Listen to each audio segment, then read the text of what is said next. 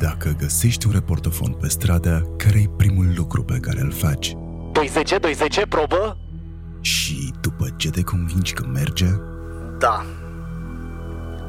Deci, uh, eu sunt șarpe, am 26 de ani și de vreo 4-5 ore sunt homeless. București, mai 2021. Șarpe a fost DJ, dar a ajuns să trăiască pe stradă. De ce?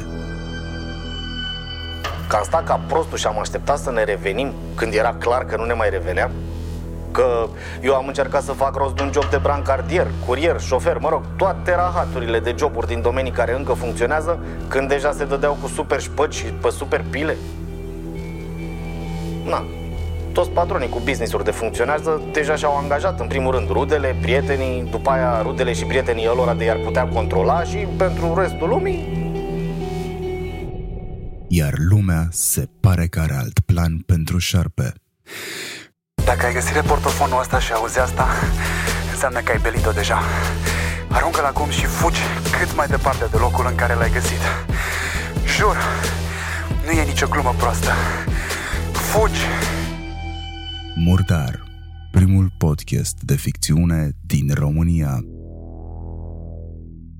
Salutare și bine v-am regăsit, hurduchesterilor. Un alt, uh, un alt interviu, o altă persoană super mișto pe care o am alături de mine, tot la distanță, că uite a devenit obișnuință povestea cu interviurile la distanță. Am un articol cu persoana cu care urmează să vorbesc, găsit în Forbes în 2013, sub titlul 30 sub 30, cu taxele la zi. Și zice așa, trei CBN au vândut peste 17.000 de licențe Smart Bill pentru tot atâtea firme, iar cei care emit lunar documente cu programul de facturare pe care tinerii l-au dezvoltat ar putea umple fără mari probleme un stadion de fotbal cu 40.000 de locuri. Planurile de viitor ale antreprenorilor ardeleni vizează lansarea produsului și pe piețe internaționale. Era vorba despre, și încă mai este vorba despre Mircea Căpățână, Radu și Ioana Hasan. Și mă duc la următorul articol pe care îl am alături, alături de globii oculari, mai bine zis. Ăsta este de din decembrie 2019 și facem așa un arc de timp în timp și zice așa, Intelligent IT, firma din Sibiu care a creat soluția de facturare și gestiune Smart Bill pentru IMM-uri, a fost înființată în 2006 și a încheiat 2018 cu afaceri de 11 milioane de lei. Compania și-a multiplicat de 5 ori businessul în 4 ani cu creșteri anuale de 50%, fiind liderul pieței de soluții financiar contabile din România. E vorba de Mircea, Mircea Căpățână, cofondator Smart Bill, care bănuiesc eu că prin 2006 când s-a apucat de Smart Bill nu știa exact ce face. Te-am studiat Mircea de ceva vreme, am avut prima interacțiune cred că atunci când m-am mutat în București în care uh, am dat cu Smart Bill de pământ uh, într-un comentariu pe Facebook și a intervenit foarte repede. Salut și bine ai venit la mine în podcast. Salut, salut și bine te-am găsit. Nu știam că atunci erai proaspăt mutat în București, culmea că nici eu nu stăteam de foarte multă vreme în București. Aș fi bănuit că ești mai bucureștean decât mine. Eu stau din 2012 septembrie. Problema mea cu factura a apărut undeva în 2017 când mi-am făcut uh, relocarea și a trebuit să-mi schimb Ah, mamă, deci stai de puțin vreme, de puțină vreme aici. de puțină vreme, dar e bine că m-am adaptat atât de mult încât să-ți dau ție senzația că dinaintea ta. Da, e, uite, de exemplu, eu mai am accent la tine, îl sesizez mai puțin. La mine, după șapte ani și încă mă mai întreabă lumea, a, ești din Cluj, nu? Și eu, nu, din Sibiu, știi, sibienii sunt mândri, vor să fie considerați clujeni. E, la mine a fost uh, job description. Dacă vrei să faci radio și vrei să lucrezi în media, va trebui să renunți la accent. Doamne, la accentul de ardelean? E Păi da, și bă, să știi că de fapt mai mult uh, efect a avut zona în care m-am născut asupra accentului meu, pentru că m-am născut în Hațeg, iar Hațegul este la distanță egală de Banat, Ardeal și Oltenia. Da, da, da, e mișto rău la Hațeg. Știu că e mișto rău la Hațeg, n-am mai fost de multă vreme, dar să știi că te invit data viitoare când, uh, când merg. Abia aștept și mai ales că vreau să merg pe Transalpina să, să bărăi un pic pe acolo.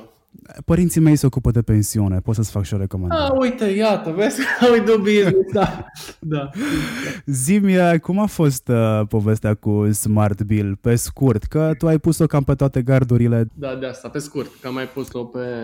Păi exact. Trei, uh, trei tineri, Radu, eu și Ioaneș și Radu am fost, suntem de aceeași generație, terminam anul 5 și nu am vrut să ne angajăm sub nicio formă niciunul dintre noi. Nu era opțiunea asta, deci efectiv nu era opțiunea asta, nu era planul A și B aia sau aia. Varianta asta nu exista. Ioana încă era student, abia intra în anul 4, pentru că atunci Politehnica și facultățile tehnice făceau 5 ani, adică mi se părea că aia însemna facultate. Când au 3 ani, eu nu nu trebuia, m-am dezmeticit și mi-am dat seama că sunt student. Da, și să zic așa, între ghilimele am fraierit și pe ea să, să începem toți trei și ne-am uh, dat drumul la business. După care ideea cu Smart Bid a venit lui Radu la un moment dat, la, după întâlnire cu primul nostru client, care avea o firmă de conta foarte mișto din Sibiu și care între timp ni s-a alăturat și este unul dintre cei mai importanti uh, cu echipierii noștri, Alex Lega. Și cam pe scurt asta a fost. Noi credeam că vindem și noi câteva luni, niște licențe, facem vreo 10.000 de euro și cam asta era mindset-ul nostru atunci, uh, la început de 2007, când lansam Smart Bill și credeam că asta va fi tot. Și nici prin cap nu ne-ar fi trecut că peste ani și ani vom face tot asta și va fi, uh, facem 3-4 milioane de euro pe an.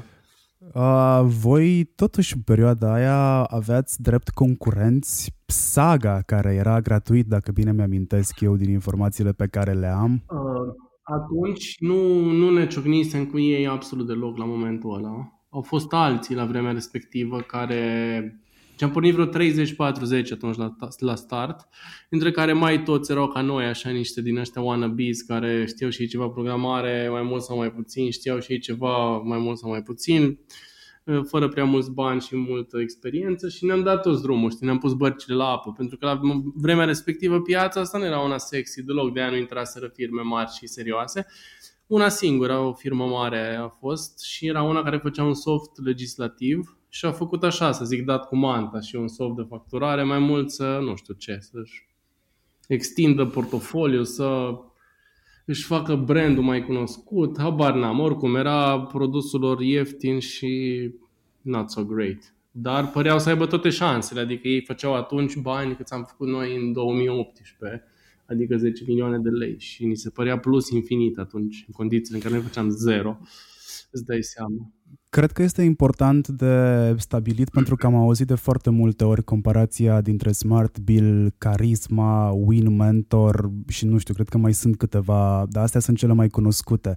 E corect să compari Smart Bill cu celelalte două servicii pe care le-am numit eu? Mie mi se par diferite. Da, cam este. Știi, noi, noi suntem un pic autoturisme, ei sunt gen microbuze ca să fac o comparație așa, știi? Poți să mergi neapărat, dacă vrei neapărat, poți să te duci la mall și cu microbuzul, dar nu prea-ți vine, așa că mai bine ți iei un autoturism, știi? Dacă vrei să cari cu el, s-ar putea să vrei uh, mai degrabă un microbuz. Cam asta e diferența între... Ce într-adevăr um, se ajunge, aici vom ajunge să zic așa la o suprapunere tot mai mare și să zic un soi de clash, crashing, crashing uh, între noi unii și alții, pentru că toți evoluează într-un mod sau altul, adică n-ai codat ceva și rămâi pe loc. Și atunci, evident, te extinzi cu produsul și cu piața pe care vrei să o acoperi și inevitabil o să dăm unii peste alții în diverse colțuri sau... Uh, dar ce aș vrea să spun aici, sau mi se pare mie interesant de știut, este că noi am pornit de la ceva foarte mic, adică de la facturare, care era o chestie basic și mică, și ne-am dezvoltat în sus, înspre conta și oarecum ERP-ish, iar restul, ăștia mari au început direct pe chestii uh, mari, mă refer la acoperirea pe care avea gen ERP, conta, producție și vor să meargă în jos înspre a fi și pe zona asta mai sexy de facturare, e-commerce și a avea chestii mai mici. Și e foarte diferită școala după care vine fiecare, știi? Pentru că noi dintr-o, noi suntem, când faci o chestie foarte mică, ești focusat pe usability, pe self-service, clientul trebuie să te găsească ușor, să se descurce ușor, fără un proces complex de vânzare, iar ei când vin mari sunt obișnuiți cu alte flow-uri și știi, nu știu dacă mă reușesc să transmit mesajul pe care îl vreau. A, pentru mine îl transmis cu siguranță și ce vreau doar să punctez aici, sau mă rog să te rog să explici pentru cei care ne ascultă ce înseamnă uh, RP-urile, ce înseamnă baze de date, oracle și așa mai departe, ca să putem face diferența între, dacă tot am deschis subiectul ăsta, să-l și închidem cu explicație. Da, ok. Hai să, să spun așa din punct de vedere al antreprenorului, de business-wise privită. Noi facem un, un produs care trebuia să se vândă singur, prin pricing-ul lui și prin piața și modul pe care noi voiam să ajungem. Nu făceam și nu facem customizări, ne-am ferit de capcana asta în care unii pică. Vindem un produs care este ieftin și pentru large numbers. Noi facem bani dacă avem suficient de mulți clienți care se descurcă singuri sau cu minim de ajutor să ia produsul nostru. Și atunci produsul prin natura lui trebuie să fie foarte simplu de utilizat, trebuie să fie sexy, să se vândă singur. Când faci un ERP, acolo focusul este să rezolvi o grămadă de nevoi și stai cu oameni de training și te duci la firma client cu trupa și acolo sunt niște oameni care siliți de situații, trebuie să înveți ERP-ul pe care îl vinzi tu, nu trebuie să fie usability, nu trebuie să fie sex, nu trebuie să se vândă singur, aia sunt, învață ca la școală, vrând nevrând. Și atunci costul este mare per client și face multe lucruri și are o scalabilitate mult mai mică. Adică jucătorii care vând ERP-uri, cu adevărat ERP-uri în România, au, nu știu, gen 200-300 de clienți mari și fac, nu știu, 3 milioane de euro sau 4 sau 2. Noi avem o masă de firme de la care luăm între 3 și 15 euro, final, sunt unele la care luăm cu 2-300, dar uh, reprezintă o pondere mică din total.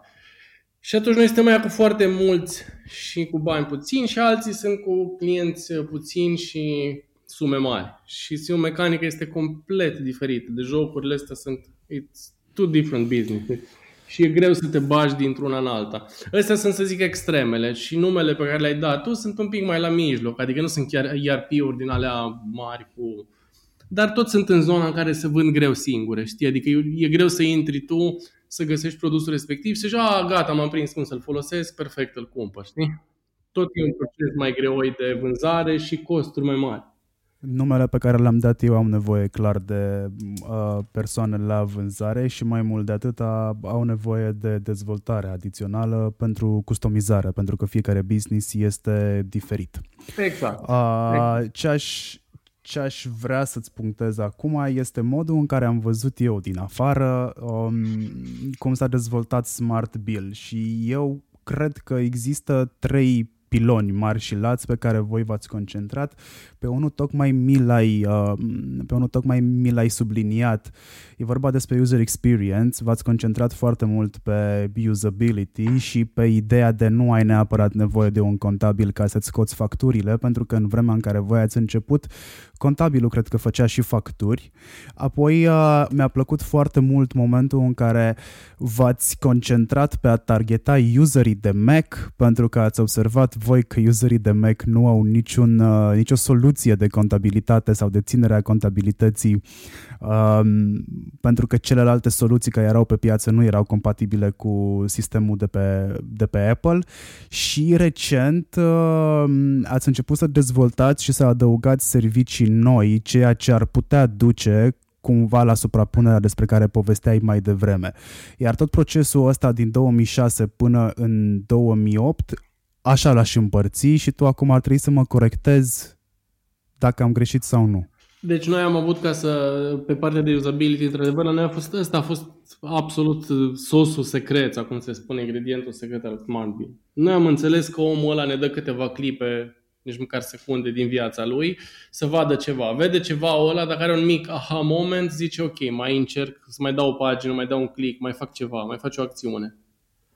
Și dorința asta de a crea mici aha moments, da, da, îl, îl ține acolo și zice, da mă, îmi place programul ăsta. Practic noi fără să ne dăm seama atunci, ne-am dat seama, adică nevoia pe care o rezolvam noi în 2007 cu prima versiune de Smart Bill nu era să emitem facturi și chitanțe, ci să-i scăpăm pe oameni de chinul de a emite documentele astea.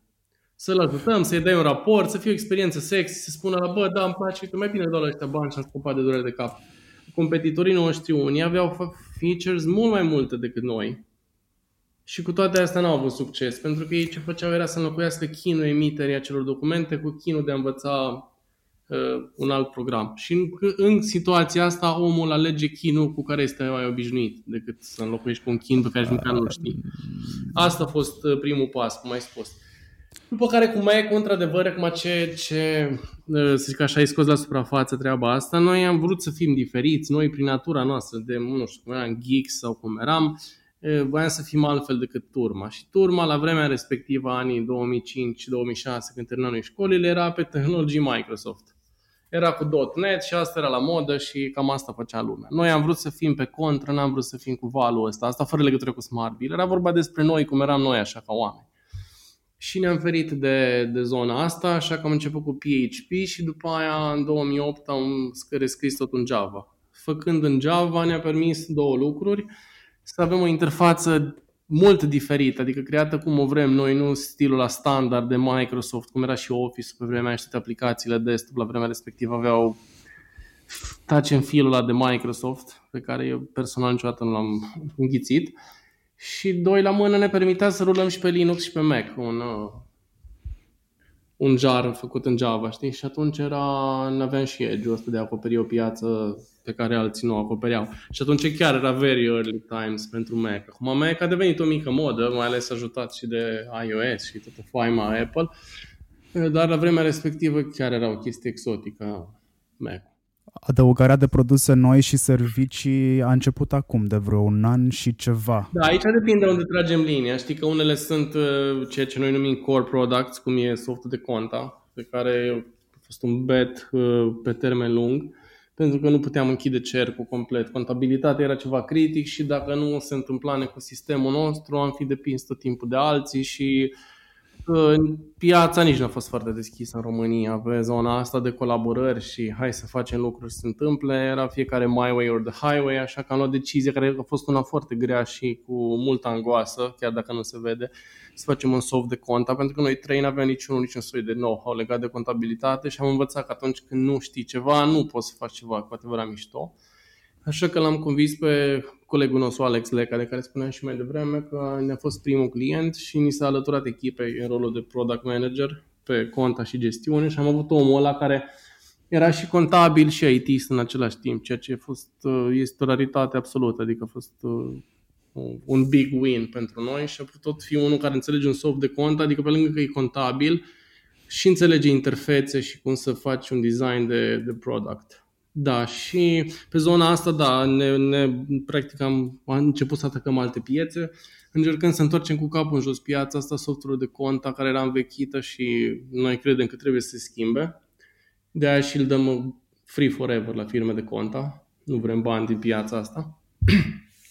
Dar facem și alte servicii adiționale. Da, am făcut acum nebunia asta cu voucherele, să ajutăm pe unii. Încercăm să avem integrări cu bănci, avem integrările cu e-commerce, cu, pardon, cu Mag Marketplace Uh, ne-am agitat cu integrări. Vrem, practic, să facem un ecosistem. Smart să fie un ecosistem și să, în care produsul nostru să fie piesa centrală.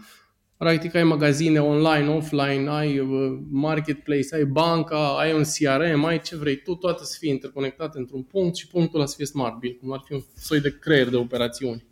Și se cam, se cam întâmplă treaba asta. Știi ce m-a încântat pe mine cel mai mult la serviciul vostru? Sunt tech nerd, ne urmărim deja de ceva vreme în online. Cred că aș putea să-ți adresez întrebarea asta și tu să dai un răspuns corect. Nu știu. Asta mi-a generat și frustrarea aia când... Aia cu, cu, cu tableta, nu? Exact, cu tableta. Faptul că puteam să emit factură de pe telefon în timp ce stăteam la semafor. Deci aia a fost top off pentru mine. Am fost dat pe spate. Ah, mișto. Nu știam exact ce detaliu. Și apoi frustrarea maximă a venit când eu mă bazam pe faptul că pot să emit o factură în într-un timp extrem de scurt, telefonul nu îl aveam la îndemână, aveam tableta în schimb și nu puteam să fac ceea ce îmi doream cum vreau. Da, asta din cauza că ai instalat aplicația, nu? Dar nu știu, nici nu trebuia să te lasă să după ce am povestit noi pe tema asta, că am povestit și în private pe mhm. subiect, uh, ai scos, uh, ai demarcat de fapt aplicația ca fiind available pentru uh, iPad. Da, nu știu, eu cred că a fost o scăpare că, că a rămas la noi pe, un lucru pe care l-am apreciat și pe care l-am înțeles ulterior și de la alți oameni cu care interacționez și pe care îi apreciez uh, când vine vorba despre business și marketing, majoritatea îmi spuneau că voi sunteți extrem de orientați către client. Și studiindu-vă și având și interacțiuni interacțiuni forțate pentru că am testat serviciul vostru de customer service, uh, adică mi-am inventat probleme și am interacționat cu voi. Uh, sunteți cei mai aproape de ceea ce înseamnă service a la Amazon sau service a la uh, aia care vând papuci, uh, Zappos. Exact. Da, română. Asta este huge compliment, da, da.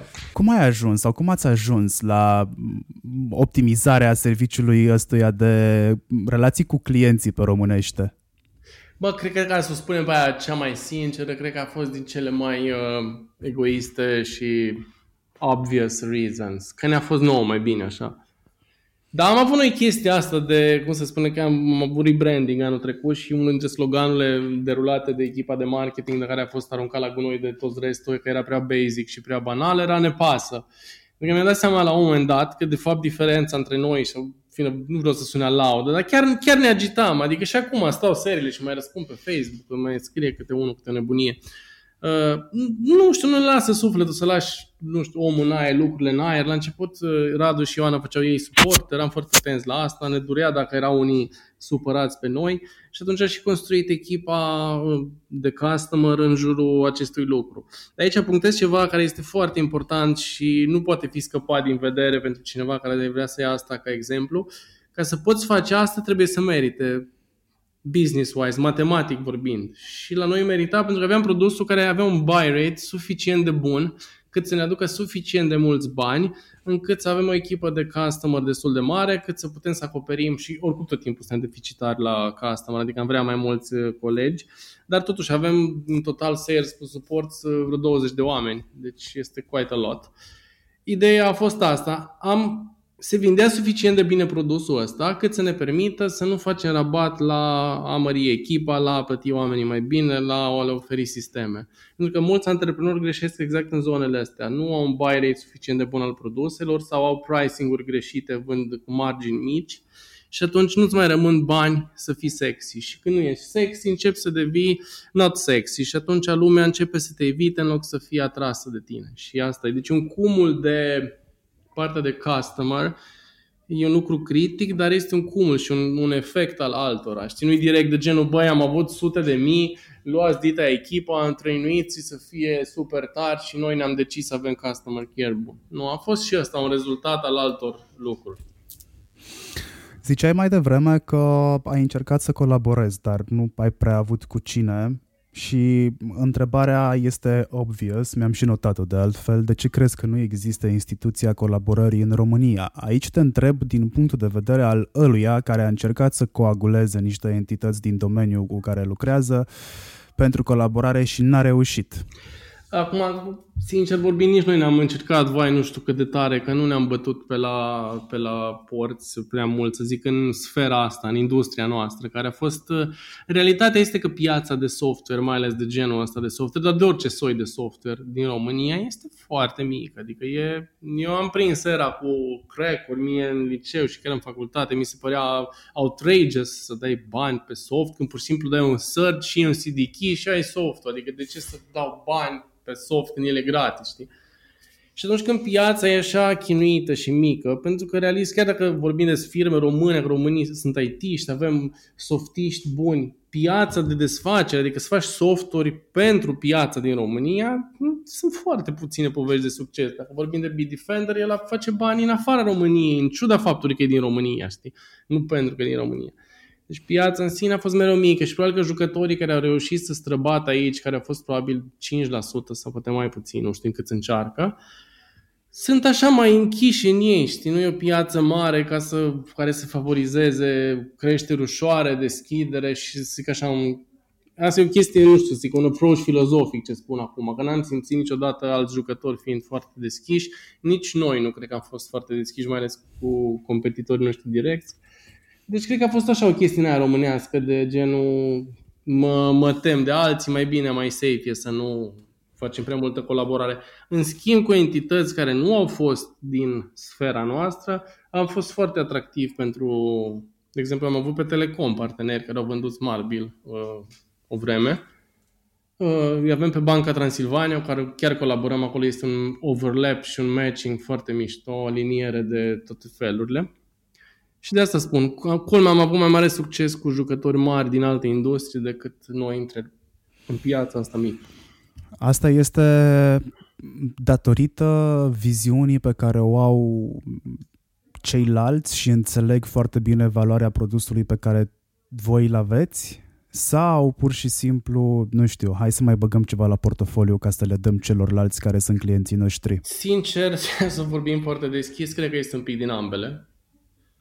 Uh, pentru că atunci când am mers la o, orice entitate și am zis avem, nu știu, 12.000, 17.000 de clienți și se ciuleau urechile. Acum dacă spun că avem 60.000 de firme care folosesc soluția noastră, îți dai seama că sunt bănci în România care nu au atâția clienți. Ca număr mă refer, nu mă refer la volumele de bani.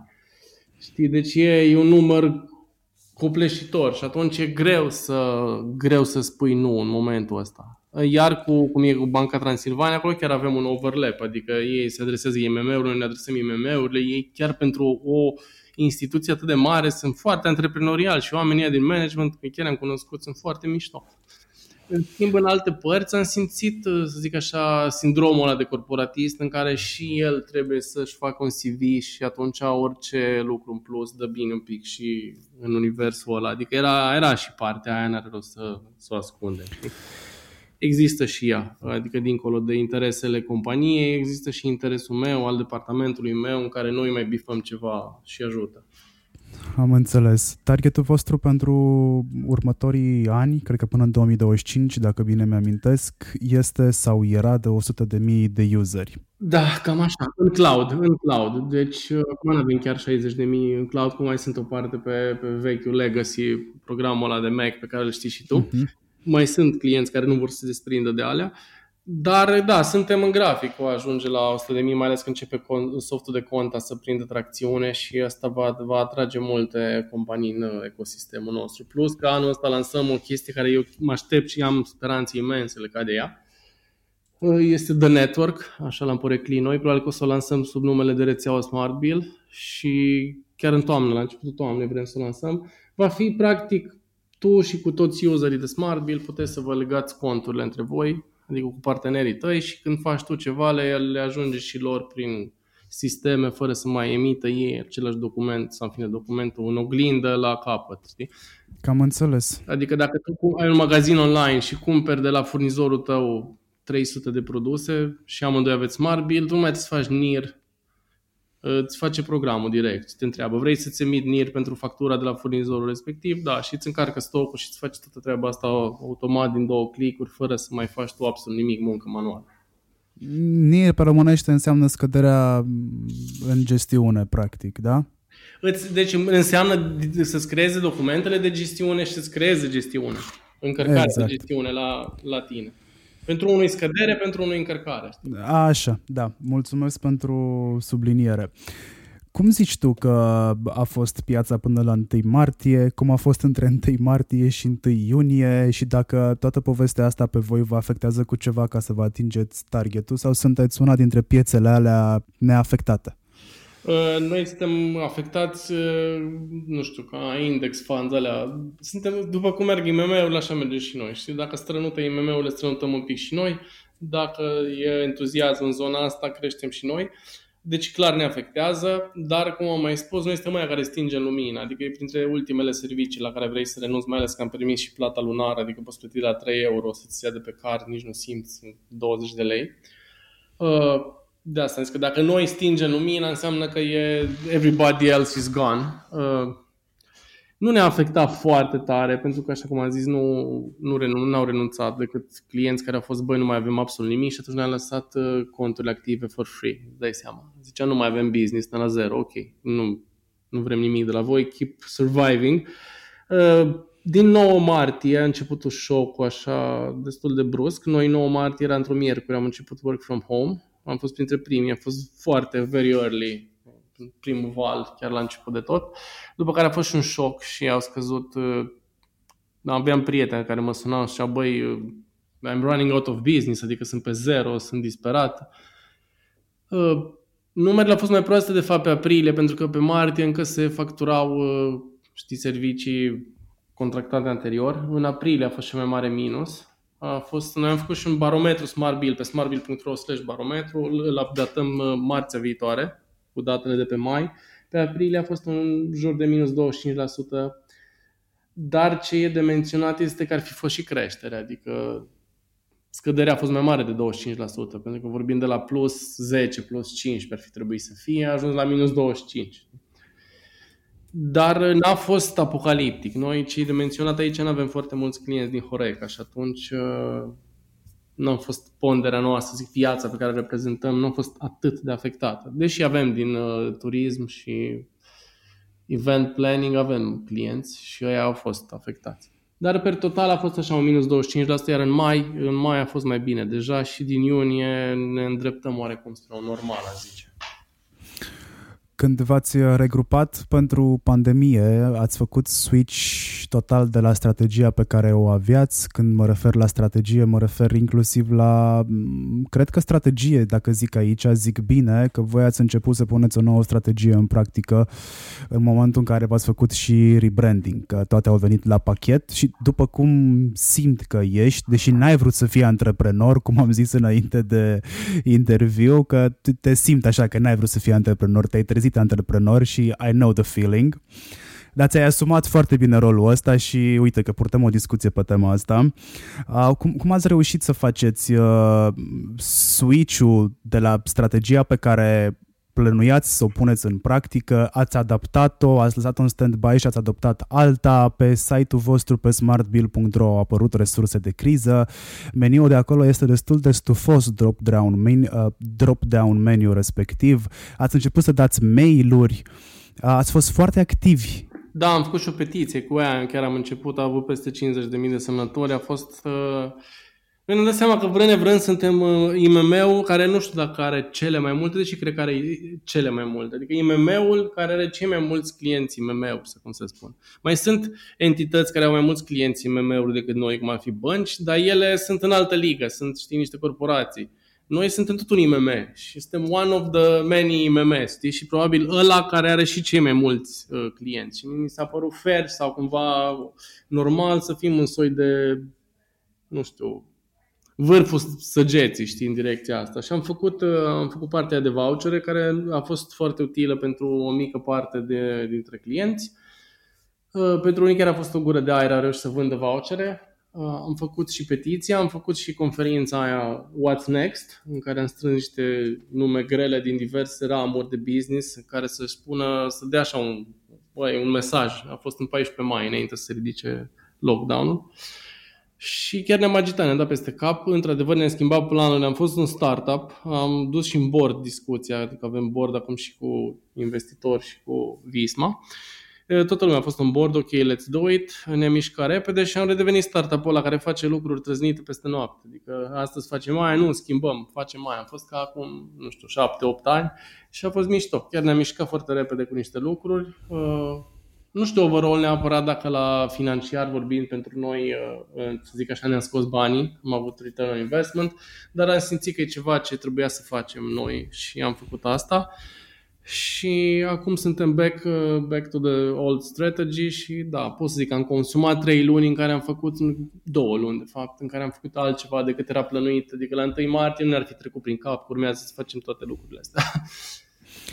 Cred că ce ați făcut voi nu a făcut nimic altceva decât să recâștige încrederea celor care vă acordaseră și să le atragă atenția altora că e loc să vă aloce încredere, dacă nu acum, în viitor apropiat. Strategia pe care voi ați pus-o în practică în astea trei luni e câștigătoare pe long term și eu la rândul meu am încurajat foarte mulți oameni care au business-uri să facă același lucru dacă le permite bugetul și timpul pentru asta. Ce ai învățat tu din pandemia asta când vine vorba despre business? O învățăminte sigur ai tras și ceva sigur ai, ai luat de acolo pentru că ești genul de persoană care face asta.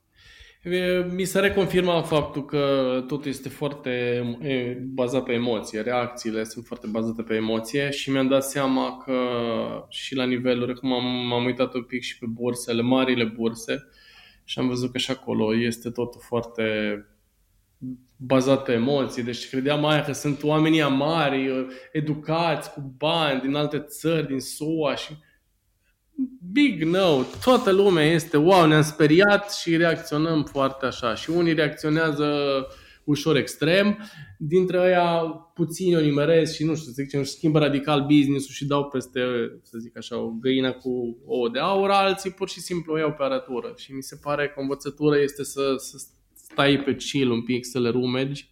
Ok, te retragi un pic în carapace, nu mai cheltui bani, nu mai ieși din casă, nu mai faci toate cele, dar nici să dai dintr-o extremă. Am văzut extremele astea. Unii ziceau nu există nicio pandemie, nu ieșim pe străzi, alții erau de genul nu am ieșit din casă de șase săptămâni. Și mi se pare că asta e un mesajul să reușești să-ți controlezi emoțiile, să nu o iei pe ulei cu nicio chestie, nici să nu faci mutări, mișcări prea bruște într-o direcție să nu te mai poți întoarce, știi? Spunem, te rog, dacă ai vreo viziune asupra ceea ce urmează să se întâmple, având deja niște date în spate, pentru că voi puteți centraliza date altfel, uh, graficele pe care voi le aveți pe smartbill.ro sub meniu resurse de criză nu ar fi posibile. De altfel, așa mi-a și venit ideea că trebuie să te contactez și să vorbim, pentru că SmartBill în momentul ăsta, din punctul meu de vedere, este singurul organism care are date în real time. Nu cred că, nu cred că guvernul are date în real time. Nu, nu, nu. Sigur nu are, că ei așteaptă declarațiile și abia după au. E, vezi? Uh, și de asta uh, am luat uh, contact cu tine pentru că voiam să-mi spui cum vezi tu cumva din, din ecranul în care ți se plimbă cifrele. Acum, strict după cifrele pe care le vedem până acum, putem vedea evident doar trecutul. Uh, lucrurile par să se relanseze, adică oamenii capăt avânt, chiar prietenul la care mai devreme că m-a sunat la început între primii, în primele zile din martie și că e pe zero cu business-ul, mi-a zis după aia că este la best ever, adică e pe bune, mi-a zis nu pot să cred, sunt la maxim de vânzări. Deci există și partea asta. Acum, părerea mea legată de ce va urma este că dacă vine vreun val 2 sau să zicem popor, explodează mămăliga, reacțiile vor fi și mai nașpa și probabil vor cădea toate și mai jos pentru că va fi un soi de pesimism din ăla accentuat. Iar dacă nu se va întâmpla asta, și eu sper să nu se întâmple, eu cred că o să uităm destul de repede, chiar dacă am zis că ne marchează existența și că lumea nu va mai fi niciodată și normalul, oamenii uită foarte repede lucruri, chiar foarte repede și după ce începem să nu mai purtăm măști pe față, o să cam uităm destul de repede de asta și mulți abia așteaptă să-și spargă banii prin baruri și pe terase, eu mă număr printre ei, deci m-am săturat să mă îmbăt acasă. De asta zic. Deci uh, sunt, sunt destul de optimist că își va reveni destul de, de repede treaba. Dacă, dacă nu vine, asta nu pot să prezică dacă vine sau nu știu ce va fi din toamnă încolo sau ce nebunii se vor mai întâmpla. Caz în care va fi nașpa. Deci cred că un al doilea val ar fi depresiv pentru economie. Bine, un al doilea val ar fi pentru toată lumea. Ar fi capăt de lume, cred că pentru majoritatea, cel puțin la nivel de percepție. Da. Crezi că o să revenim înapoi la 100% capacitate de producție și de lucru cu toate regulile de distanțare și de, mă rog, regulile impuse din nou, uh, pardon, regulile impuse de aici încolo pentru propria noastră stare de bine. Cred că pe anumite industrii va fi la fel sau peste și pe unele, într-adevăr, vor rămâne afectate long run, inclusiv cu oamenii care munceau acolo. Care, până la urmă, transportul aerian era așa o chestie, ca să mai găsesc bilete ieftine cu 70 de lei pe Ryanair și mă duc unde sunt alea, mă duc acolo, știi? Chestia asta cred că nu se va mai întâmpla atât de cu atâta fervoare. Umblatul ăsta în city break-uri, numai să ieșim, să ne ducem undeva și implicit toți uh, banii din mecanismul ăsta vor fi pe minus. Deci nu putem spune că ne revenim la cu totul la normal. Dar în schimb pe alte planuri mi se pare că deja așa că am revenit. Statul Ce contribuție ai avut în astea trei luni din punctul tău de vedere? Cumva ai fost mai în mijlocul evenimentelor decât am fost eu, pentru că eu la un moment dat așa m-a luat de cap și m-a luat cu lehamite și am zis ok, eu nu o să mai urmăresc o perioadă. Eu cred că România a fost peste așteptări. Din punctul meu de vedere a fost peste așteptări și pentru simplu fapt că cred că a fost acolo un mindset, bă, noi nu avem sistem medical, nu suntem în stare să controlăm bine, hai să facem cât mai repede, să dăm drumul la lockdown și de bine de rău nu avem spitalele să dea pe afară, nu avem morți ca în UK, deci toate indiciile arată că am stat mai bine pe partea asta de mor- morți și răniți, cum se zice. Și legat de uh, ajutor economic, acum da, vorbeam de o țară săracă, să fim sinceri, și cu oameni nu foarte capabili. Și totuși s-a făcut treaba aia cu șomajul tehnic, a ajutat enorm, adică enorm, chiar a fost o măsură extraordinară. Nu neapărat că ar avea ei nu știu ce merit, acum nu caut să laud pe nimeni, era de bun simț să facă asta. Dar totuși, statistic vorbind și fiind în România, știm că și cei de bun simț uneori nu se face. Deci, overall, zic că a fost mai mult bine decât rău. Evident că se puteau mult mai bine, mult mai așa, dar overall eu zic că am ieșit bine din nebunia asta. Chiar foarte bine ca țară, comparativ cu alții. Crezi că toate cheltuielile pe care statul a promis că le va susține vor putea fi susținute într-adevăr, cu adevărat, fără ca pe termen lung? Sincer, nici nu știu ce spun. Dacă prin asta ne referim și la mărit pensii cu 40%, aia mi se pare nebunie, honestly. Deci eu înțeleg că sunt oamenii ăia merită și toate cele, dar matematic vorbind, povara pentru ăștia cât sunt în țară rămași să muncească e absolut uriașă, gigantică nu știu ce va fi cu aia un milion de români care s-au întors în țară. Câți rămân aici, rămân să muncească, rămân să-și facă un business, unii rămân să producă, să pună osul, pleacă imediat înapoi majoritatea sau rămân să fie ajutați. Nu mi-e clar, că totuși un milion s-au întors din ce am citit și este huge numărul ăsta.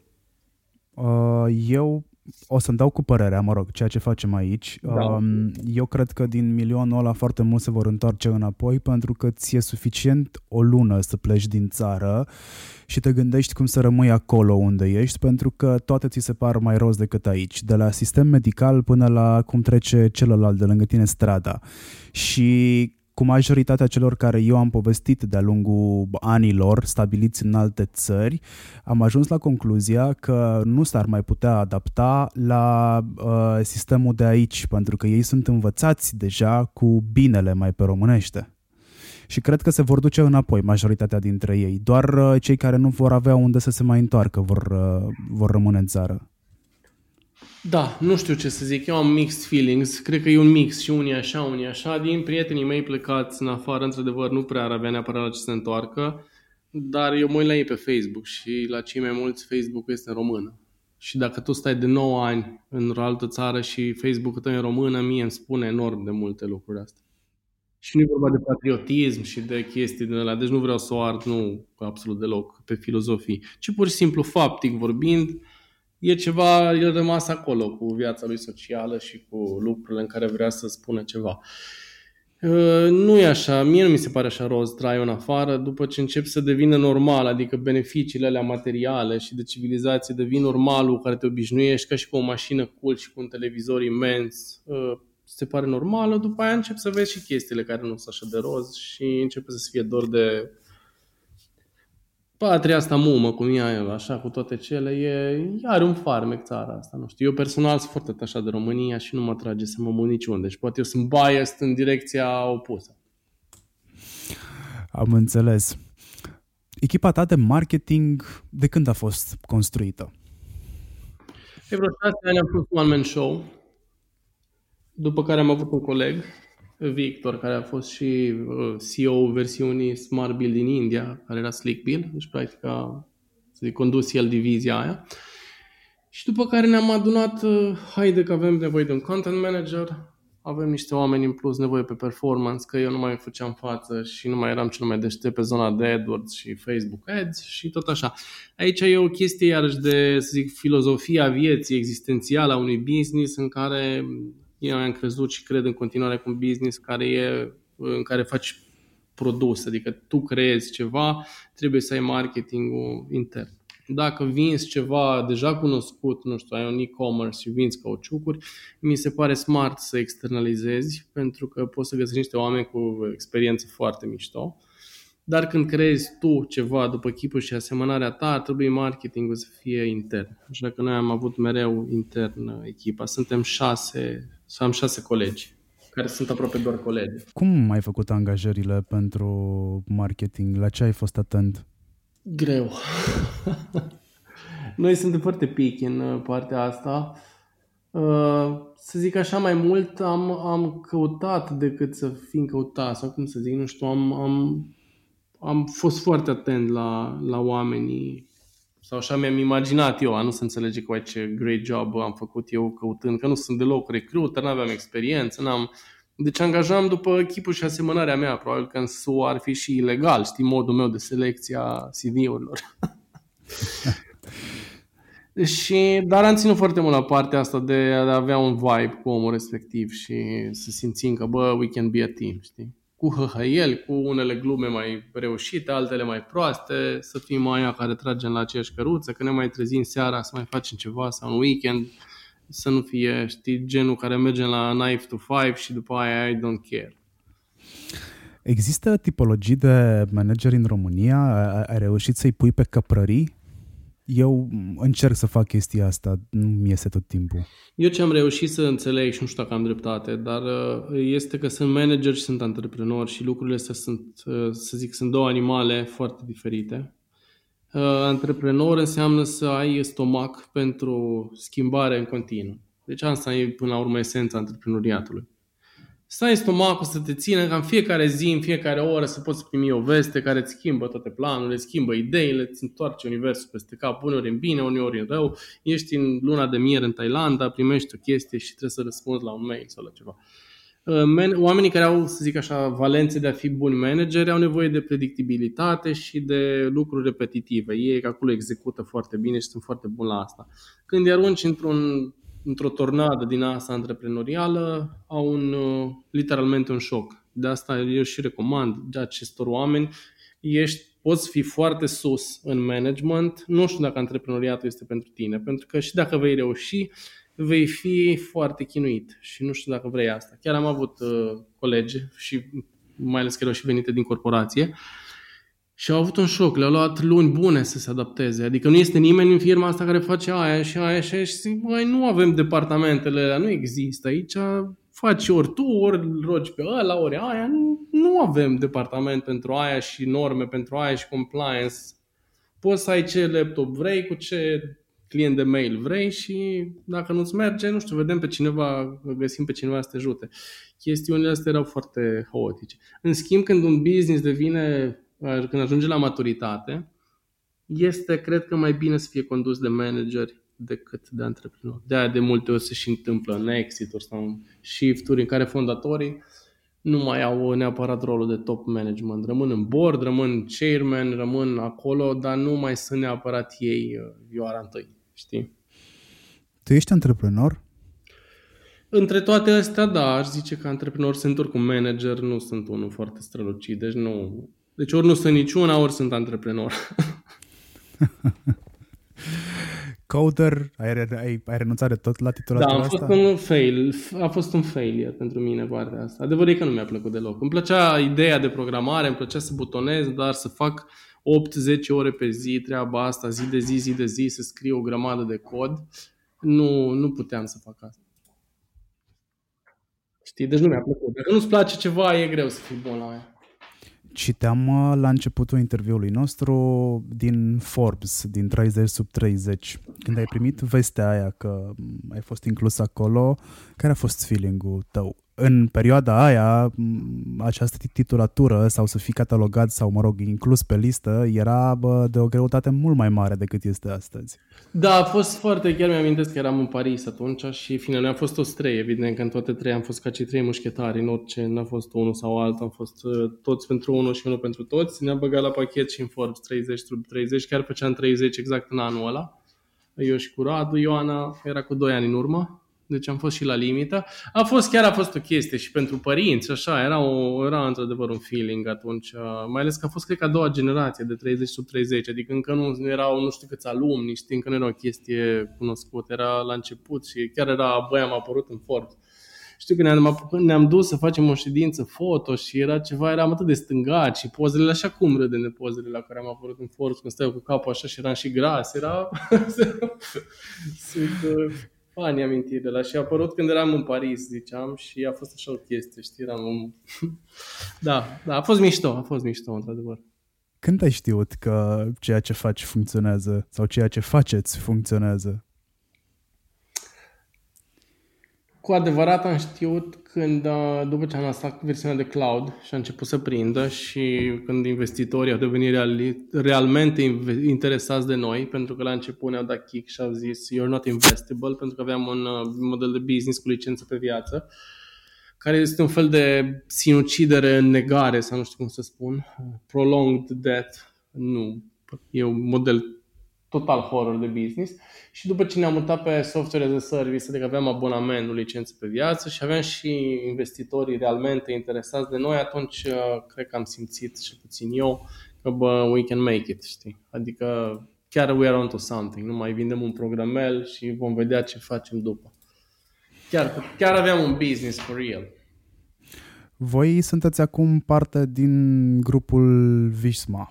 Ce, ce reprezintă toată povestea asta pentru voi? Reprezintă o validare? Reprezintă o ascensiune mai mare? Reprezintă uh, un cric care vă ajută să vă ridicați uh, pe, un, pe un piedestal mai mare? Ce înseamnă pentru voi chestia asta? Da, reprezintă exact toate lucrurile astea pe care le-ai spus tu. Inclusiv o validare, inclusiv un cric, o rampă, un șut în fund, un luat în brațe, toate cele. Uh, dintre toți partenerii pe care puteam să avem, cred că nu puteam găsi unul mai mișto și acum nu o zic la vrăjală. Chiar e, am fost și în Oslo, am povestit cu o grămadă de oameni, au fost și ei la noi.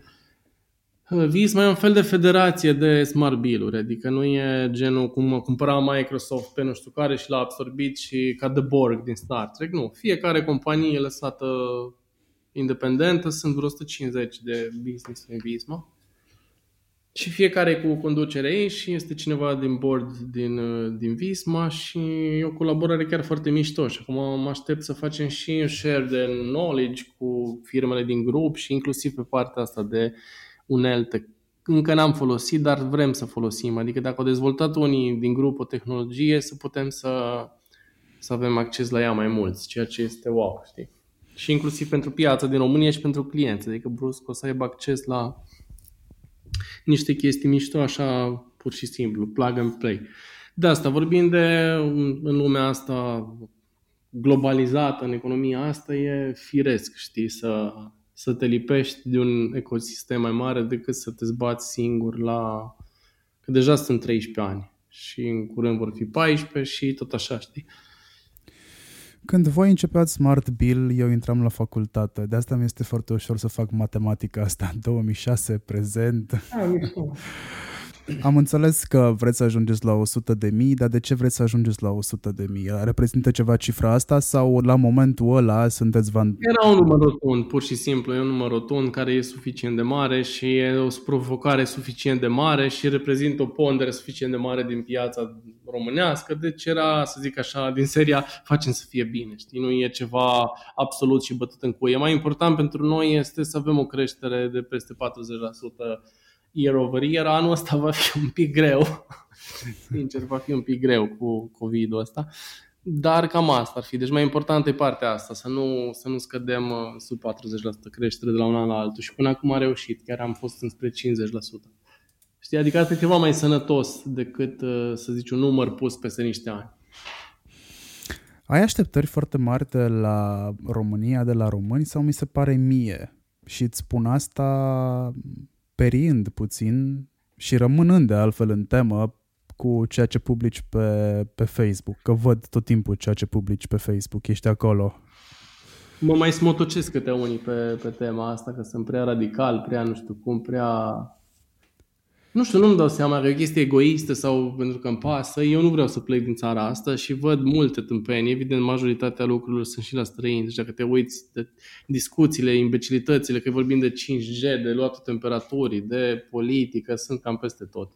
Și observ în plus la noi față de alții, noi avem un pesimism mai accentuat. La noi comunismul și-a lăsat o amprentă cruntă și avem și chestia asta cu să moară capra vecinului, mi se pare mai mult decât la alții fatalism, un pesimism, e așa un nor negru pe, pe țara asta care mi se pare și nejustificat. Pentru că, realist vorbind, nu o ducem așa de rău, mai ales ăștia din bula mea. Nu știu cum sunt unii oameni amărâți de la țară, ok, dar nu i-am pe aia pe Facebook. Știi? Nu aia se plâng. Aia stau și muncesc și n-au timp să stea să se plângă atât. În general, cei care se plâng pe Facebook și peste tot sunt oameni care de fapt nu duc așa de rău, știi? Și după ce merg afară, mă uit la inclusiv la prietenii mei plecați din țară și nu vorbim, nu am prieteni care să culeagă sparanghel, acum nu vreau să fiu răutăcios, dar am prieteni care sunt medici sau doctori în matematică și nu e așa de rost, uh, the grass is greener on the other side, știi? Adică nu, și străinii sunt xenofobi, și ăia sunt plini de invidii la locul de muncă, și sunt tot felul de râcile astea, vremea e nasoală, nu-i, nu pe roz, nici pe din afară. De asta am așa o ciudă, să zic, pe, pe români, că nu, Bă, ne, sunt prea supărați pe viață raportat la ce avem, știi, cam asta e. În ultima perioadă te-ai făcut să te-ai apucat să faci așa un fel de myth busting. Povestești despre 5G, despre dezinformare, fake news. De ce? Pentru că am început să fac și eu la un moment dat chestia asta, după care mi-am dat seama că mă, nu cred că e ok, pentru că oamenii pe care eu i-am în bula mea, mhm. oricum se feresc de chestiile astea.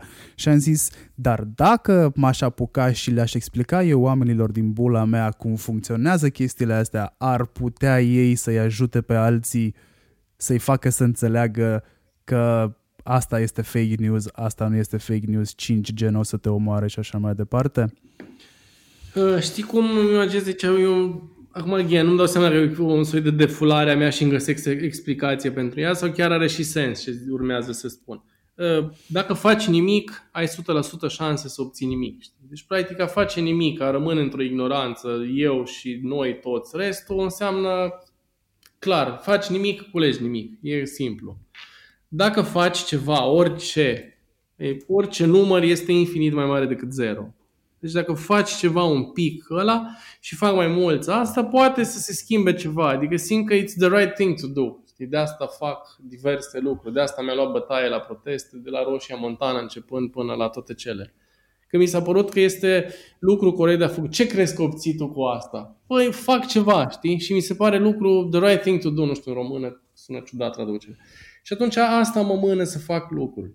Și plus crezul ce ziceam mai devreme, că făcând nimic, sigur se obține nimic. Și atunci mi se pare no-brainer să faci ceva. Acum nu-mi dau seama dacă ar trebui să nu iau eu o căsuță undeva pe un deal și să stau relax acolo și să-mi bag picioarele în uh, toți restul, să mă doar de bleed meu. Nu știu dacă n-ar fi asta o soluție mai smart. Dar momentan astea sunt trăirile pe care le am. Așa mi se pare fair viața. Am înțeles. Ești și ușor uh, uh, implicat civic. E ceva care... Ce-ți place cel mai mult în mediul de business din România? Că ai văzut destule medii de lungul timpului. Ce îmi place cel mai mult în mediul de business din România? Să aud oamenii cum laudă Smart Bill.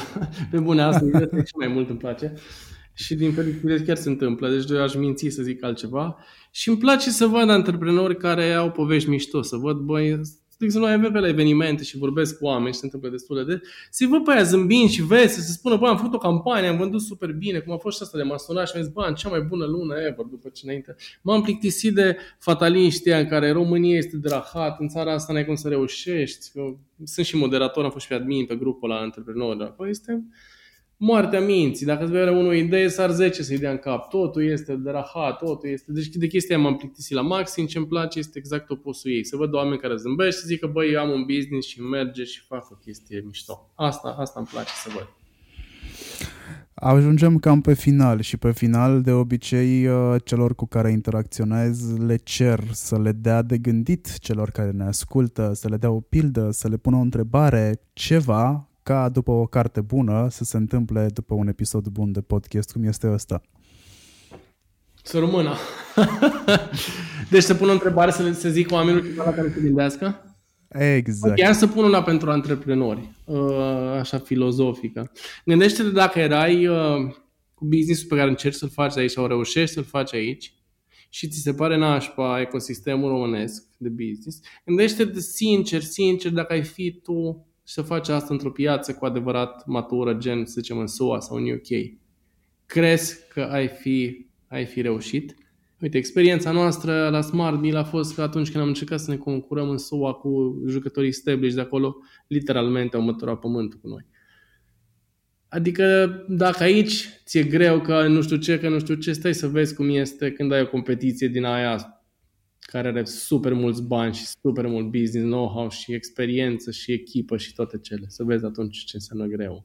Ce încerc să spun este că suntem într-o piață, așa cum e a România, e, e totuși o piață bună și în care este ușor să faci un business. Un business mic, mediu, nu face unicorni aici dar pentru o viață mai bună e, e un loc bun și e un moment potrivit să faci un business în România. Dar să încurajez uh, antreprenorii să stea cu ei înși și să se gândească bine. Dacă piedicile puse de stat și de toate minusurile de a face business în România sunt mai mari decât ar fi alea de, de ale unor competitori uriași. Plus că în SUA, de exemplu, taxele sunt mult mai mari pe anumite paliere. Cam asta. Uh, Felix Pătrășcană, cu care am făcut un interviu pe la începutul seriei mele de interviuri, cofondator al Fan Courier, zicea că România tocmai de asta ar trebui apreciată pentru că nu există suficient de multe lucruri puse la punct, iar asta îți oferă oportunități uh, inestimabile de cele mai multe ori. Da, da, da, chiar da. Și, și un an mai târziu vii tu cam cu aceeași uh, temă, doar că ușor, uh, mă rog, ușor mai plastic pusă în frază, dar uite, mi-am amintit de momentul ăla și nu neapărat că nu-mi place mie în România, dar hai să zicem că mi-ai adus puțin zâmbetul pe față mai oh, mult decât îl aveam da. înainte. Îți mulțumesc foarte mult că ai acceptat interviul cu mine um, și că mi-ai răspuns la întrebări rapid, fără să te gândești foarte mult și asta denotă sinceritate din partea ta. Ce drăguț! Mersi și eu, mersi mult și da, sper să fie bine primit, să, să ajute cu ce, măcar ceva să fie acolo un click la oameni. Cu siguranță, dacă ați ascultat interviul ăsta și v-a plăcut foarte mult ce a spus sau v-a atras ceva atenția de la, de la Mircea, să-i scrieți, îl găsiți pe Facebook, îl găsiți pe Facebook, că nu cred că mai ești în altă parte. A, e și pe LinkedIn. Da, dar nu răspund pe LinkedIn, ca să spun sincer.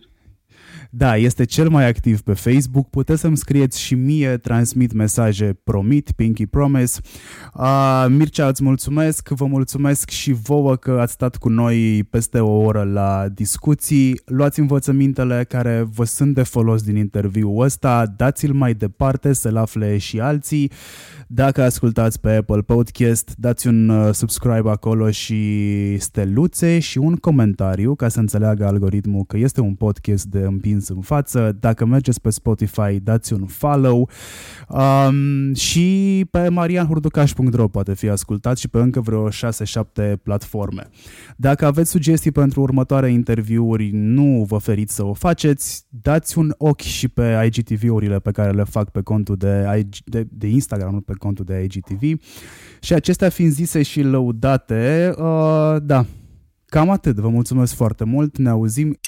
Acest podcast susține partenerii Asociației Dăruiește Viață care ajută proiectul de ridicare a unui spital modular util atât în pandemia COVID-19 cât și după când se va transforma în spital de mari arși. Le mulțumim pentru contribuția importantă de peste 100.000 de euro celor de la Isopan Est, despre care puteți afla mai multe pe site-ul isopan.ro. Întreaga rețea de publicitate audio Think Digital, dedicată podcasturilor, salută acest ajutor important și vă dorește audiție plăcută.